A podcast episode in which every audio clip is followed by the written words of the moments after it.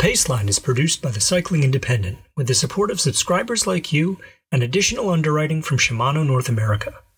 We are community focused, community supported, and dedicated to the whole of cycling.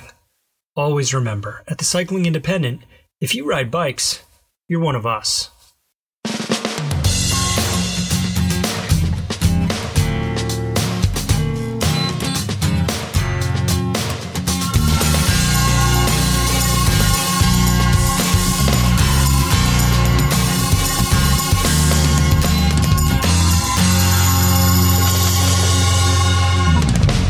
From the Cycling Independent, this is The Paceline, the podcast on two wheels.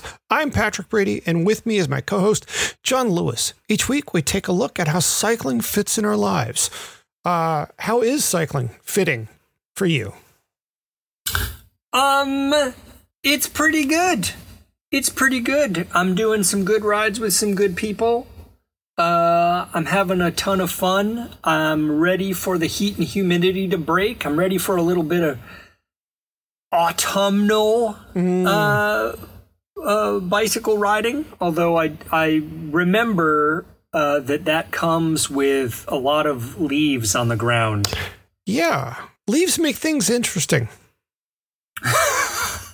they sure do here in New England, where there's all all manner of loose rock and I always think of them as sharks swimming just below the surface.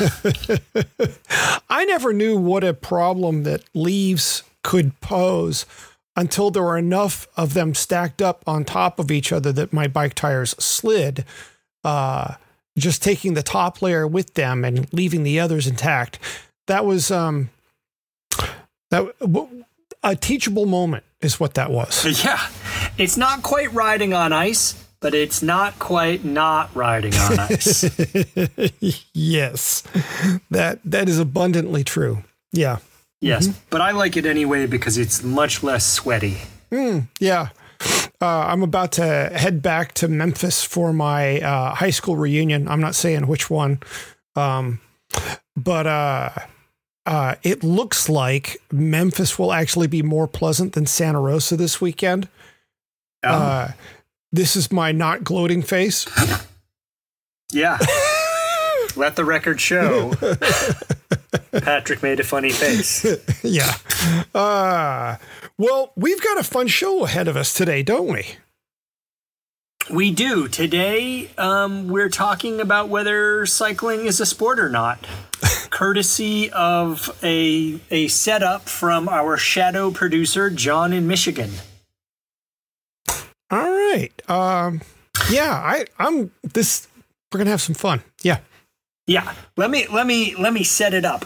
So uh, John uh, wrote, uh, and uh, I've I've condensed it a little bit, but he basically says, "Is cycling a sport?"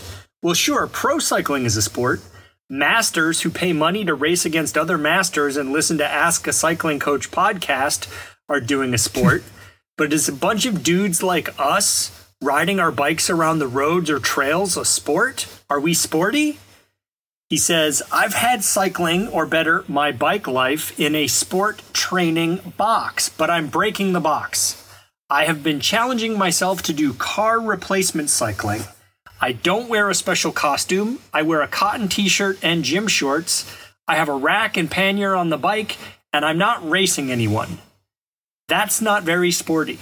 Maybe those of us who want to make the cycling tent even bigger should default to the bike instead of the car as we talk about cycling.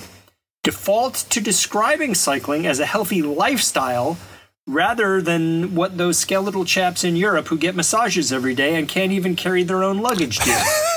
I'm I'm, I'm I'm trying to figure out how to carry two by fours and plywood on my bike so I don't need to buy a truck.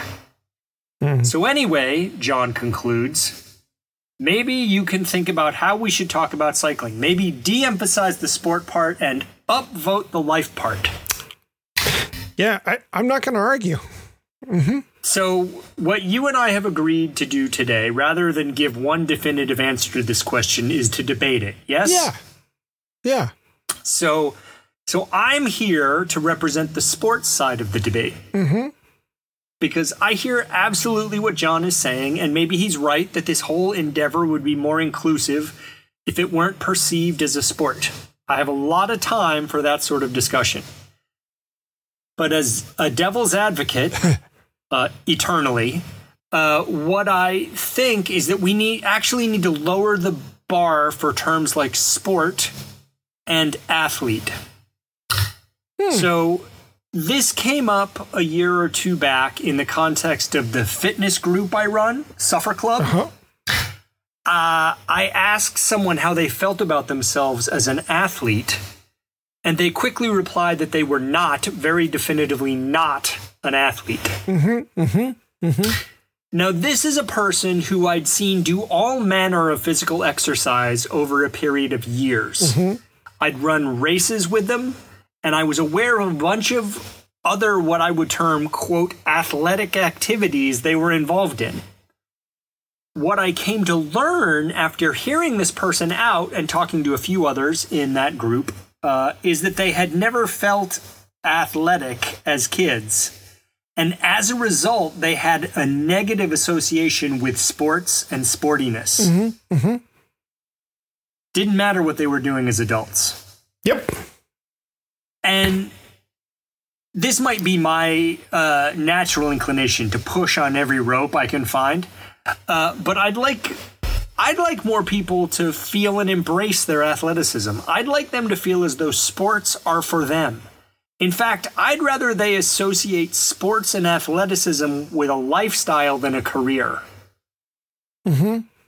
Pro sports is entertainment. Amateur sports is a lifestyle. And that lifestyle might include sporty grocery shopping done by athletes of every stripe who haul milk and pasta and fruits and vegetables up hills because they are legit athletes.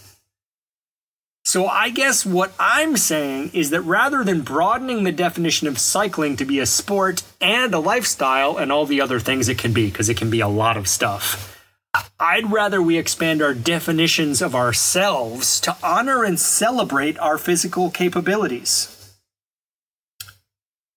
This isn't what John asked me to do.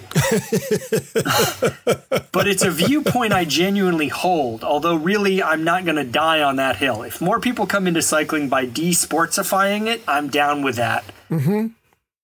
Um, but I know a lot of people who don't have quote athletic builds or don't wear athletic costumes who are very physically capable and put out the kind of work that I would say is athletic and qualifies as sport sporty sports it's I just think I just think we're letting um we're letting the wrong people define what the thing is.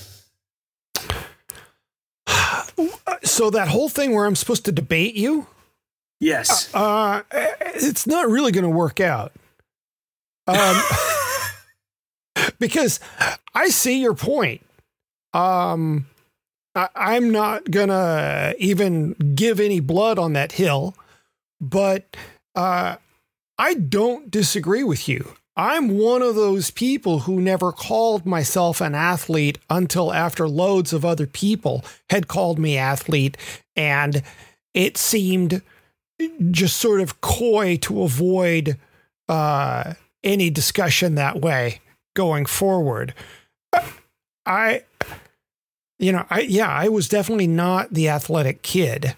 Um, you know, I yeah, stick and ball sports not my thing, and so I didn't think of myself, eh, you know, in that in that way as an athlete. Um, and I do think that there's something to be said for broadening how we define it.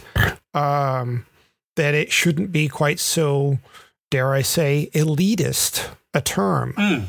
right. Um, I, also, I like this approach uh, because it does something to celebrate people and their efforts.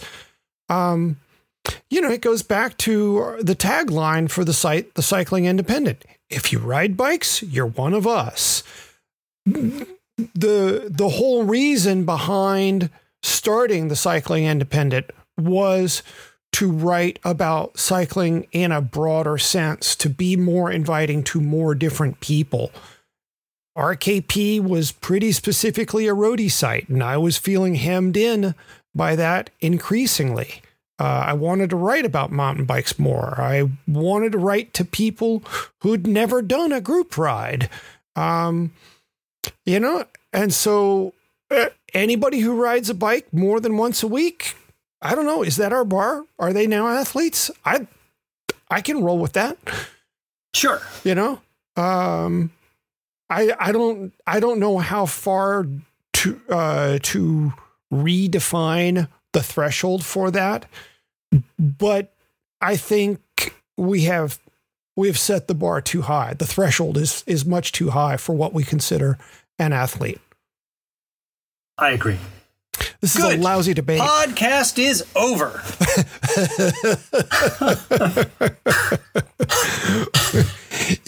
yeah, weren't we supposed to represent like a diversity of viewpoints here? Yes, but I think you're gonna you're we're gonna come back. We're gonna take a break. Yeah, shortly here, and we're gonna come back to your poll, which is gonna disagree with me in some ways. Mm, it's just it, it's going to walk out a different door. Yeah. Let's let's do that. Let's let's find out what that is. Yeah. Okay. So we're going to take a break and we will be back in a minute.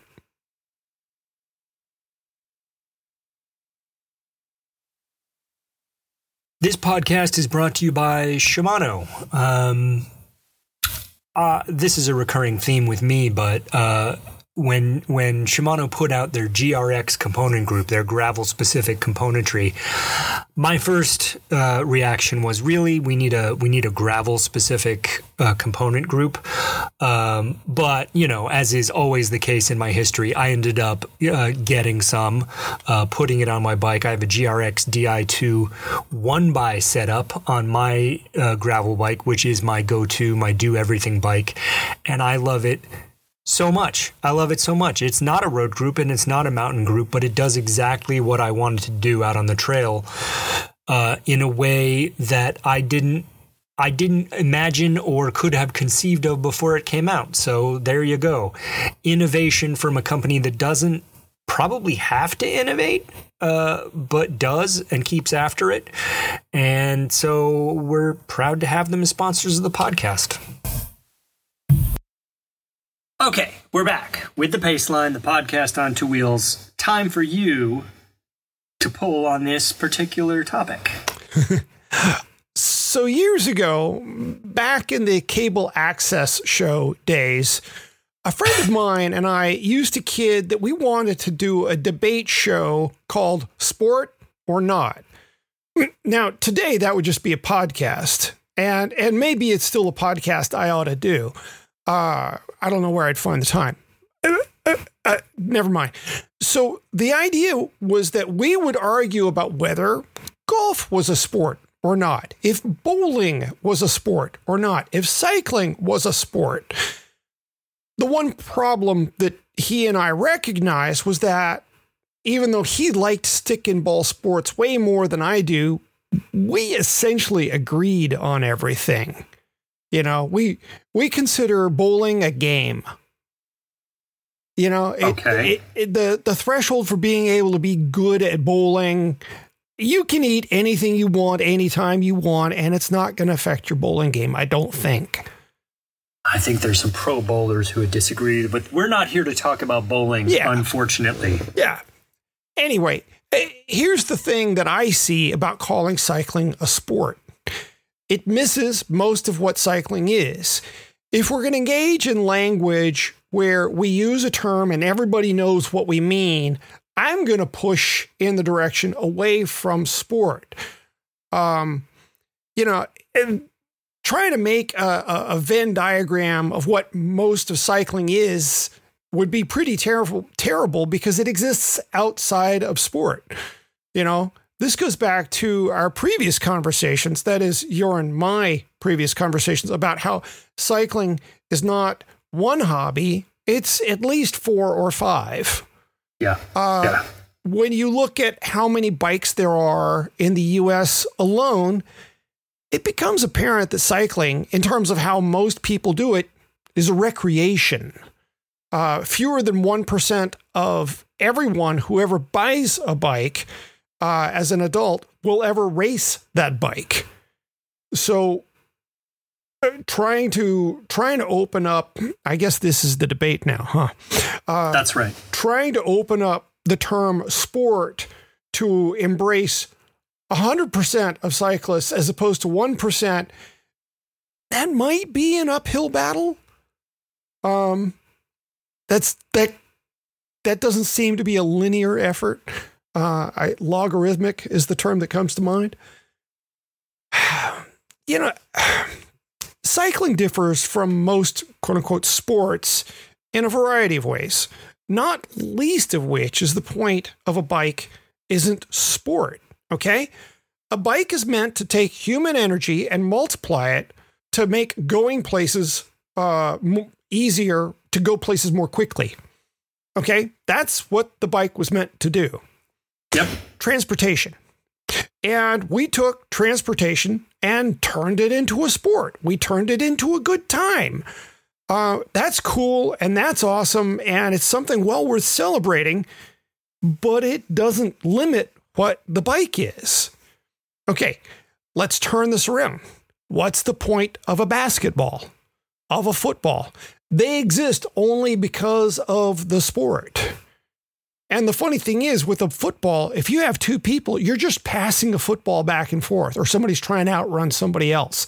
It's not really a whole game. You can get two people together on bicycles, and sooner or later, they're going to race each other. it's that's sort of inevitable.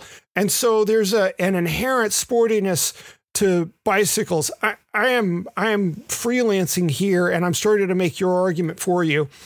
Um, let me let me let me make two points before you go on. Okay. Uh, the first the first point is our feet were meant to carry us around, but if you go a little bit faster, oh, you're doing a sport. the second thing is if I need to go to the grocery store to pick up pick something up and I take a basketball with me and I dribble all the way there, am I doing a sport or am I doing what am I doing? Uh, you're the guy that all the kids in the cars passing you are pointing at. Fair enough. All right. You go on with your point. but okay, so back to my contention, you could end all bike racing tomorrow and the only societies that would notice would be European. This is pure conjecture, but I'm willing. It's an exaggeration, but I take your point. Yeah. Uh, back in the late 1980s, I, I, dated a woman for a while who referred to me as the cyclist. She told her mm. friends about the cyclist and her step parents about the cyclist. It bugged me then because I thought music defined my identity um, she was calling me by the wrong identity. I was a drummer. At some point, I began calling myself a cyclist, and for many years, truly, it defined my life as much as being a writer did. Um, I no longer refer to myself as a cyclist, though. And here's why. For non cyclists, people who call themselves cyclists are often seen as being, back to the term athlete, rather elitist, snobby, uptight, maybe. I love bikes, but I really try not to be a jerk. Uh, and in my case, it's a fair amount of work. It keeps me busy. Yeah. Um, there's another word I wanted to use here, but this is a family show. So, sure. Uh, I like bikes. I like all the things that bikes can do. I like running errands on bike. I on bikes. I like going fast on road bikes. Uh, tearing down single track on a mountain bike is absolutely one of the best things ever. Have you ever taken a bike to a skate park? Yes.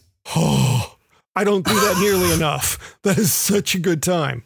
Uh, and then there's, you know, going for an easy spin with my boys also one of the best things ever. Here's my bottom line cycling is too expansive to be called any one thing.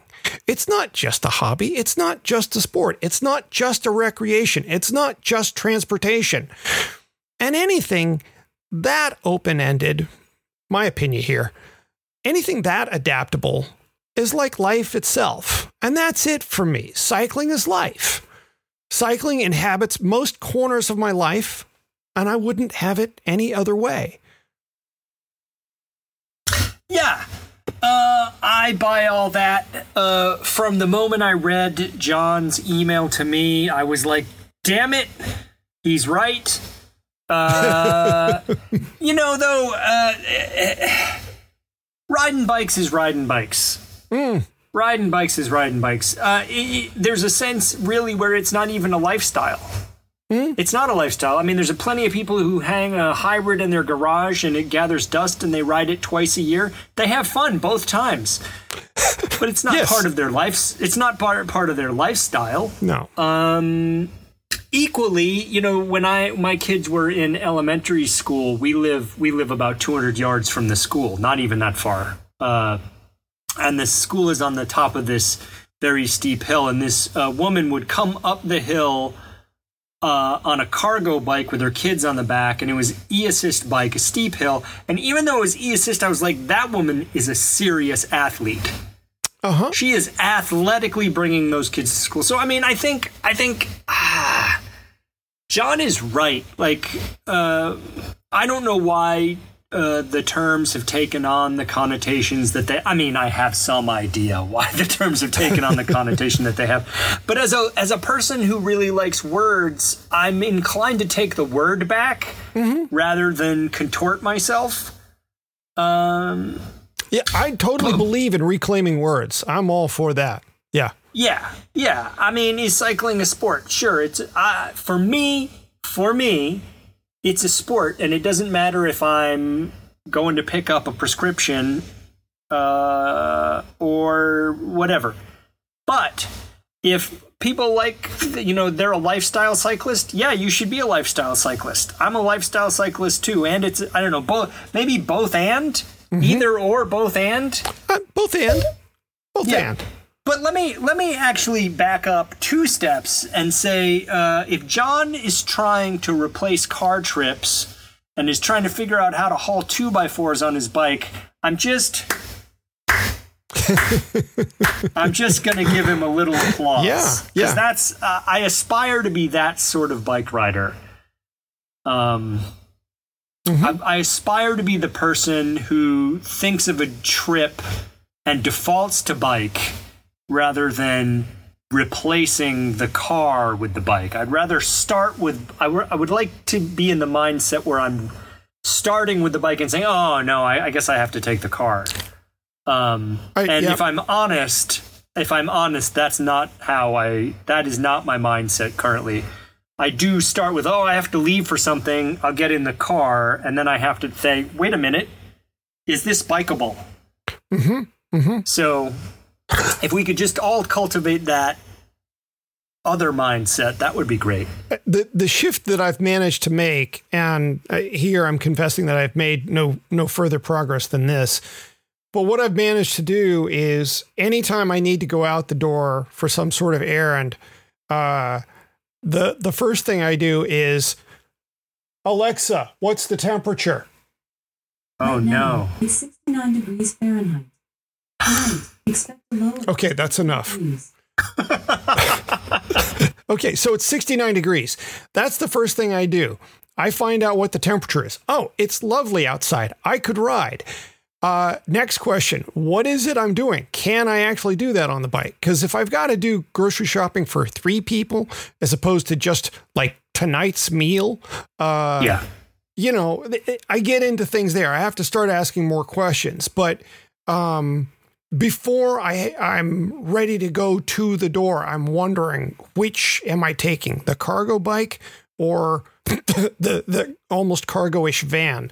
Um, you know, uh, and, and I have the added problem of like, you know, I recently bought a Honda Odyssey, and um, good lord, that's a nice vehicle.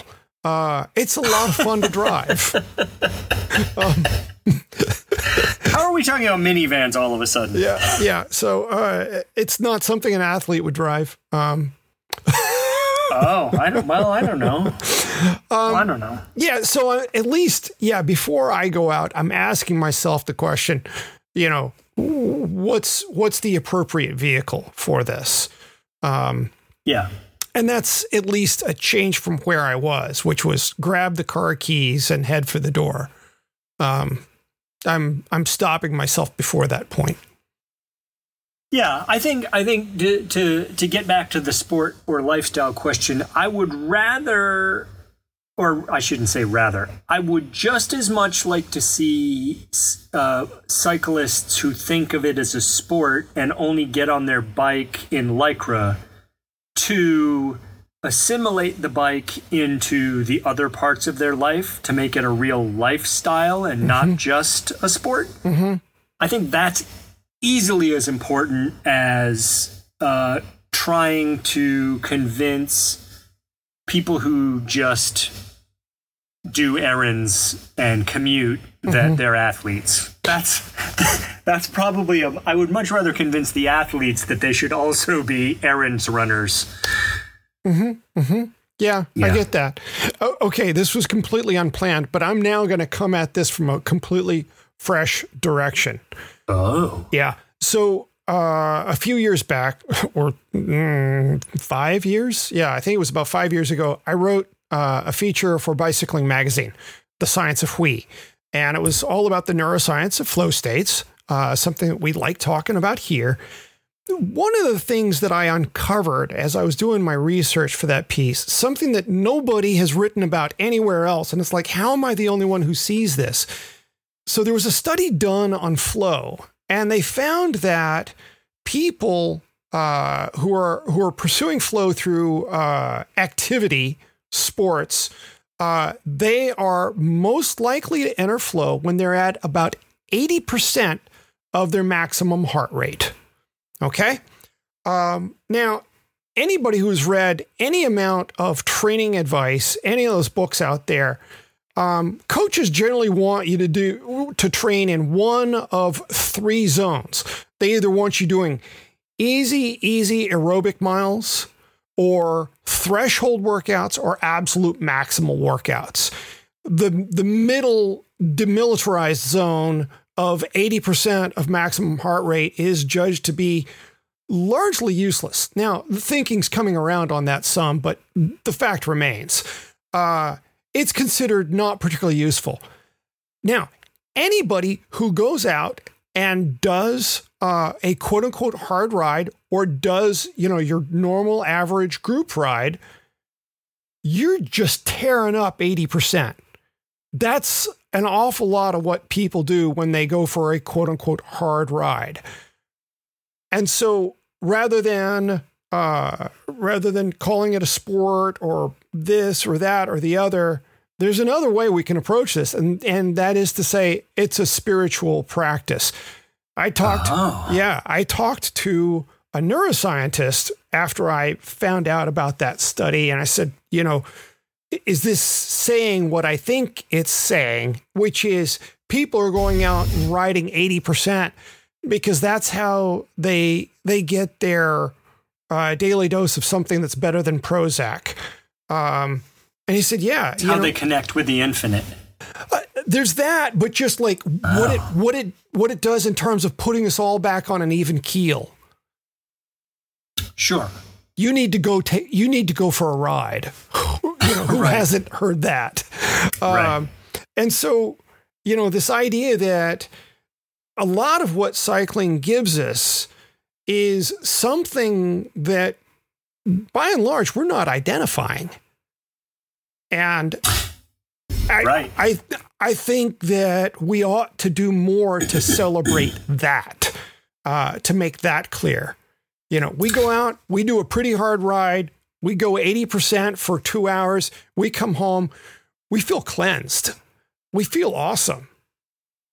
This ties in. I read another study about um, basically about uh, dopamine. Um, And its How we- wonderfulness. and its wonderfulness. Like everyone, we all we're all looking for dopamine all the time, and you can scroll through social media, and you get and a, a lot of the reason that is so um, apparently addictive is because there are little hits of dopamine, Yeah. very little ones. Yep. Um, the problem is that it's low level, uh, and once you stop doing it, it goes away almost immediately. There's not like any sort of um, tail end to it. Right. You stop, it stops. You feel like, oh no, I want that again, and you do it again. There's no satiety. Yes.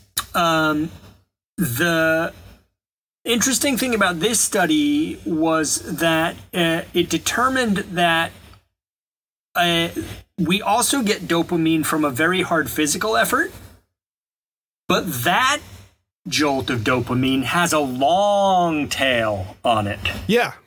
So you can do the ride, and as you're finishing the ride, your dopamine is ramping up, uh, and then it sort of plateaus and stays there, sometimes for hours. Mm-hmm. Mm-hmm. Um, and so that sort of ties in with that whole like uh, getting the thing that you need without realizing you're getting the thing that you need. And, you know, riding a bike being a more effective way of getting that thing that you're trying to get all the time. I'm trying to get it when I drink my third cup of coffee. Uh, a lot of people are trying to get it when they drink their third glass of wine. I'm being charitable by saying it's the third. Um, you know, it's like these things that we're all looking for in order to sustain ourselves. Um, the bike is one of the very best ways to get it. Yeah. Well, and then there's the fact that, you know, with flow, we're getting five different neurochemicals, not just Sure. dopamine.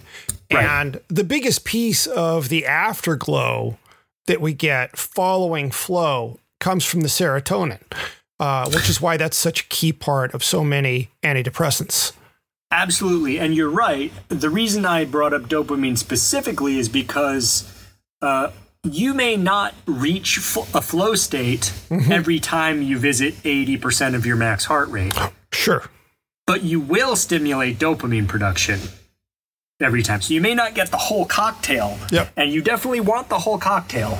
Um, but even if you don't get that, and I, you know, I, I find even though I I've read a lot about flow and I understand what the ingredients are, I can't always just go out and get it. Nope. Nope. Right? Things have to come together. Well, that's why flow hacking has become, you know, such a garden industry. Yes, but I think I think they are. You can create the circumstances that will give rise to it, but it doesn't just summon. I don't think it, there's a certain something ineff- ineffable. There's a je ne sais quoi there. Oh, absolutely. Yeah, Absolutely. Yeah. Uh, we don't have a key to nirvana. no, Um, yeah. So anyway, to bring this back around, you know, if we're going to go calling cycling something, uh, I still don't know what one term encompasses it all. Because if we go around saying life instead of cycling, people are going to think we're mad. Uh, but referring to cycling as uh, a spiritual practice, something that we do that helps to center us and makes us better human beings. Well, makes me a better human being. Um, I, you know, we don't do enough to celebrate that. No. I think I think you're right. I think you're right. But I think if you start talking about you should do this because it's a spiritual practice, that's a great way to turn a bunch of people off. So Yeah, well, yeah, that that brings up the whole thing of like most people don't know how to separate uh, the the concept of spiritual practice from religion. sure. Um, we we often conflate those two things. Sure. Maybe the thing to do is to call bike riding bike riding. It's a very zen, right? When you're making a cup of tea, you should only be making a cup of tea. When Yep. you're riding a bike, are you doing a sport or practicing spiritually or transporting or whatever? When you're riding your bike, you're riding your bike. Well, there is the great Zen koan. I ride my bike to ride my bike. Exactly. Don't make it more complicated than that. Yep. Which we, I think we've just done exactly that. Yeah, we've done, we've spent half an hour almost uh, making it much more complicated. Yeah, yes. Uh, Yeah. well, having not answered that question, Yes. Thanks to John in Michigan uh, for teeing us up for that boondoggle. I hope I hope we all got something out of it. I, I'm, you know, I'm always up for this conversation for for the discussion. Uh, anything that I can do that helps people to uh, recast the position of cycling in their lives, I'm all for. For the better. Yeah, Yeah, yeah, yeah, yeah. Uh, yeah. I it deserves a prominent place in people's lives. Um, you know, not everybody's going to like it. That's fine. But for those who like it, uh, one of my missions in life is to help legitimize why it feeds so much within them. yeah. Yeah. Alrighty. Let's go on to gear. Ah, Paceline picks. Um, all right, so I was having some hand pain on particularly difficult technical mountain bike rides. Mainly, I think, from death gripping as I came into an obstacle and then having to muscle the front end around, and then from landing the bike again after a drop or a jump or whatever the trail had just thrown at me. Uh, so the, part of the problem is me because I need to just relax a little bit. But part of it is just things are hard, and you know, things are hard. So I went to my like local bike shop anyway, um, which is Battle Road Bikes uh, down on Mass Ave, uh, looking for a more padded grip. Uh, and they had there the ODI F1 Dreadlock mountain bike grips. uh, which are Tinker Juarez's signature grip. Uh, that is just such a wonderful name. Dreadlock. Two words. Um, yeah. Yes, Yes. it's a lock-on grip uh, as used by Tinker Juarez. represented by a dreadlocked man. Um, I love Tinker, uh, so I went ahead. And if you don't know who Tinker is, I'm not going to go into a long explanation. But if you look him up, you will love him too. Yeah. Yeah. Uh, so I went ahead and plopped down the 3550 retail and put those things on my bike. Uh, they went on with the the twist of a single hex key, and in less than two minutes, I was shred ready. Uh, I was shreddy. Uh, let's let's not get ahead of ourselves. Sorry. Uh, very sorry about that last. That was really bad. Anyway, uh, cut to my very next ride, and no hand pain. Hmm. I was slightly concerned that their smoother surface would compromise my grip once I was sweating, but nope. Uh, the F1 dreadlocks are cushy without being squishy. Okay. Uh, they give you a little, uh, but they're not just a pair of rubbery tubes in your mitts either. Uh, there, there, there's a sweet spot that they hit. Um, there are some indentations on one side, the front side, where your fingers might naturally rest, and the opposite side has a bit more padding, so they're a little asymmetrical. And I have found them very acceptable so far. Um, they come in six colors. One is Rasta. According to my nature, I got the graphite because I like gray things. And frankly, I don't get our culture's preoccupation with pop Rastafarianism. um, most people don't even know uh, much about Rastafarianism. Uh, I'm not judging it. It's another way people organize their lives, but I don't, we've somehow made it into some like cool fashion cartoon. Anyway, Yes. that's me though. Get whatever color you like. Get the Rasta if that lights you up. Uh, there's black, there's red, there's gray. Uh, I think there's a blue. They're nice. okay. So this is a round grip. It doesn't have like those little wings that come on some grips now. That's correct. No wings. Uh, I know that that's often referred to as the old man grip or whatever. Uh, I I used to have those on my spicy curry, and I used to have those on a previous mountain bike, and I have recently concluded that I miss them, and uh, am planning to go buy a couple of sets like that. I really like So- the extra support. So those grips are made. Uh, the the brand that I know primarily is Ergon. That's one of the brands. Specialized Yes. has a version, a version, uh, and the specialized version is honestly, it's very, very nice. Um, the way they've uh, designed it, it's even a little more cushy than some of the others. It has more give to it. I see. There's I not see. as much material stuck out there. Um, yeah. Uh, you know, one of the other alternatives, though, is you could listen to 38 Special. Hold on loosely, but don't let go. Oh my god! You just made a 38 special joke. I grew up in If the that- South.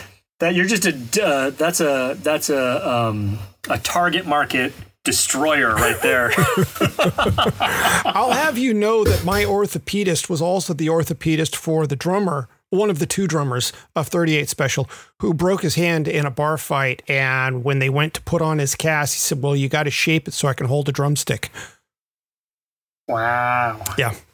I wanted to say earlier when you told the story about your girlfriend calling you the cyclist instead of the drummer, Mm-hmm. I was like, oh, she was calling you by the wrong subcategory that nobody pays any attention to. Yes. yes. Well, and then there was the fact that, like, you know, I was so limiting myself by thinking, uh, you know, my identity is this one thing. yes. Now I'm a person. Oh, Yeah. that's I, it's a cool person is a good one. Yeah. Yeah. Yeah. Alrighty. Uh, so I've got uh, this week another opening note before I get to my pick. Uh, this one is, well, we'll call it testimonial in nature. So after listening to last week's show, my girlfriend Jennifer said to me, after sleeping in the Big Agnes uh, sleeping bag, uh, she said it's it's going to be hard to ever go back to her old backpacking sleeping bag it's it, it was it was kind of a killer to the joy of that old sleeping bag. She Oh. likes it that much. Oh, Yeah. is it the bag or the companion?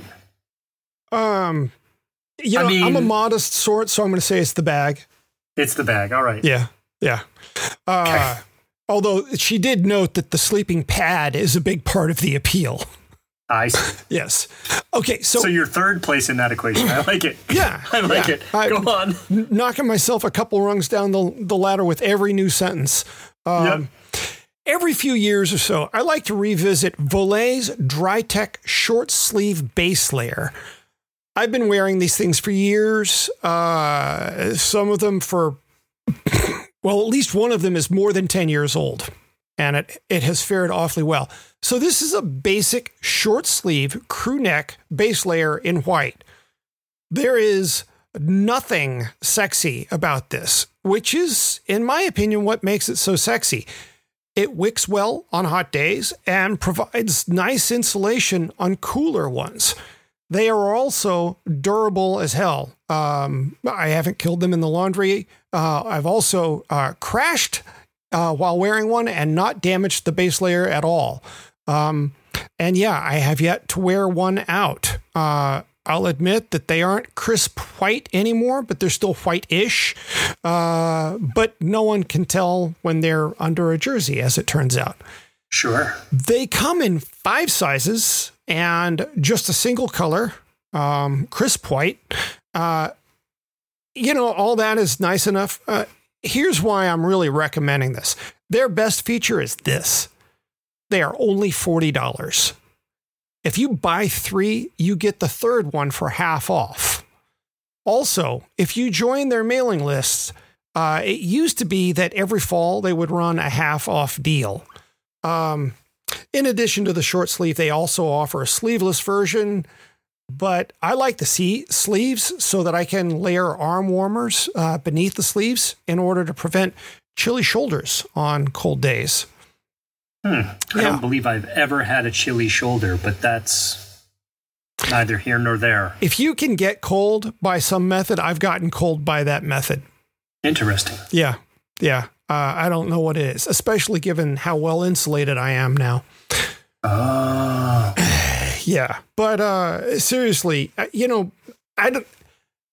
It's one thing to get really worked up about super warm base layers, but for you know ninety percent of the writing that most of us do, base layers uh, Yeah. don't need to be that uh, that complicated. Um, Yeah. and, you know, if it does the job of wicking and it dries well enough, you've covered all the bases. And if you can do that for 40 bucks, well, there you go. Then that's what you should do. Uh, it's what I do. Um, although I've got enough stuff in my drawers now that I haven't bought any new ones for a while. Yeah. All right, that's a wrap on another episode of the Paceline. Uh, it's Labor Day weekend, John. You got anything fun planned? Um, kids are back to school next week, so I'm gonna get sucked into the vortex of their back to school chaos. But I am gonna try to get. I, I discovered some really great trails a couple weeks ago. Gonna try to get back up there for a few hours. Uh, that is my big plan. And then the week after that, I'm off to Kingdom Trails for a, a long weekend of, you know, doing that thing. Oh, boy, I envy you that. Uh, Yes. I am taking a mountain bike with me uh, to Memphis. Uh, there won't be much need for the rear suspension. Um, so maybe I'll just leave it in pro pedal. Uh, yep. but uh, I plan on ripping around the trails that I've been riding on since 1988, 87, something like that. Yeah. Yeah. Yeah. Nice. Very nice. It I'm looking forward to it. Yeah. Uh, and I should actually also be doing a bike ride with some of my high school classmates, if you can imagine that. I, I actually can't imagine it, but I think that's cool. Uh, we'll see how it goes. Uh, it, Yeah. it should be a fun time. Yeah. Uh, alrighty. Before we go, I'd like to put in a plug for TCI's other podcast, Revolting, which is a cycling podcast that isn't really much about cycling. It will Not often. Yeah. Uh, recent episode was awfully about cycling. The, the Yeah, we do. It does come up. Yeah. It does come up. So uh, John hosts that with Steve Knievel of All Hail the Black Market. Um, we're hoping you like it. And if you do, please subscribe on iTunes or Stitcher or wherever you get your podcasts. Uh, and if we aren't listed in a place you like to get podcasts, please let us know where you'd like us to appear. Um, there are so many outlets. All right, send us more questions or initiate more debates, uh, whether they turn into debates or not. Uh, if you've got an idea, please drop by the Cycling Independent and put a suggestion in the comments. We hope you've enjoyed the show, and if you have, please leave us a good review on iTunes or wherever you get your podcasts. It makes us easier for other listeners to find. Until next week, I'm Patrick Brady with John Lewis. Thanks for listening to The Paceline.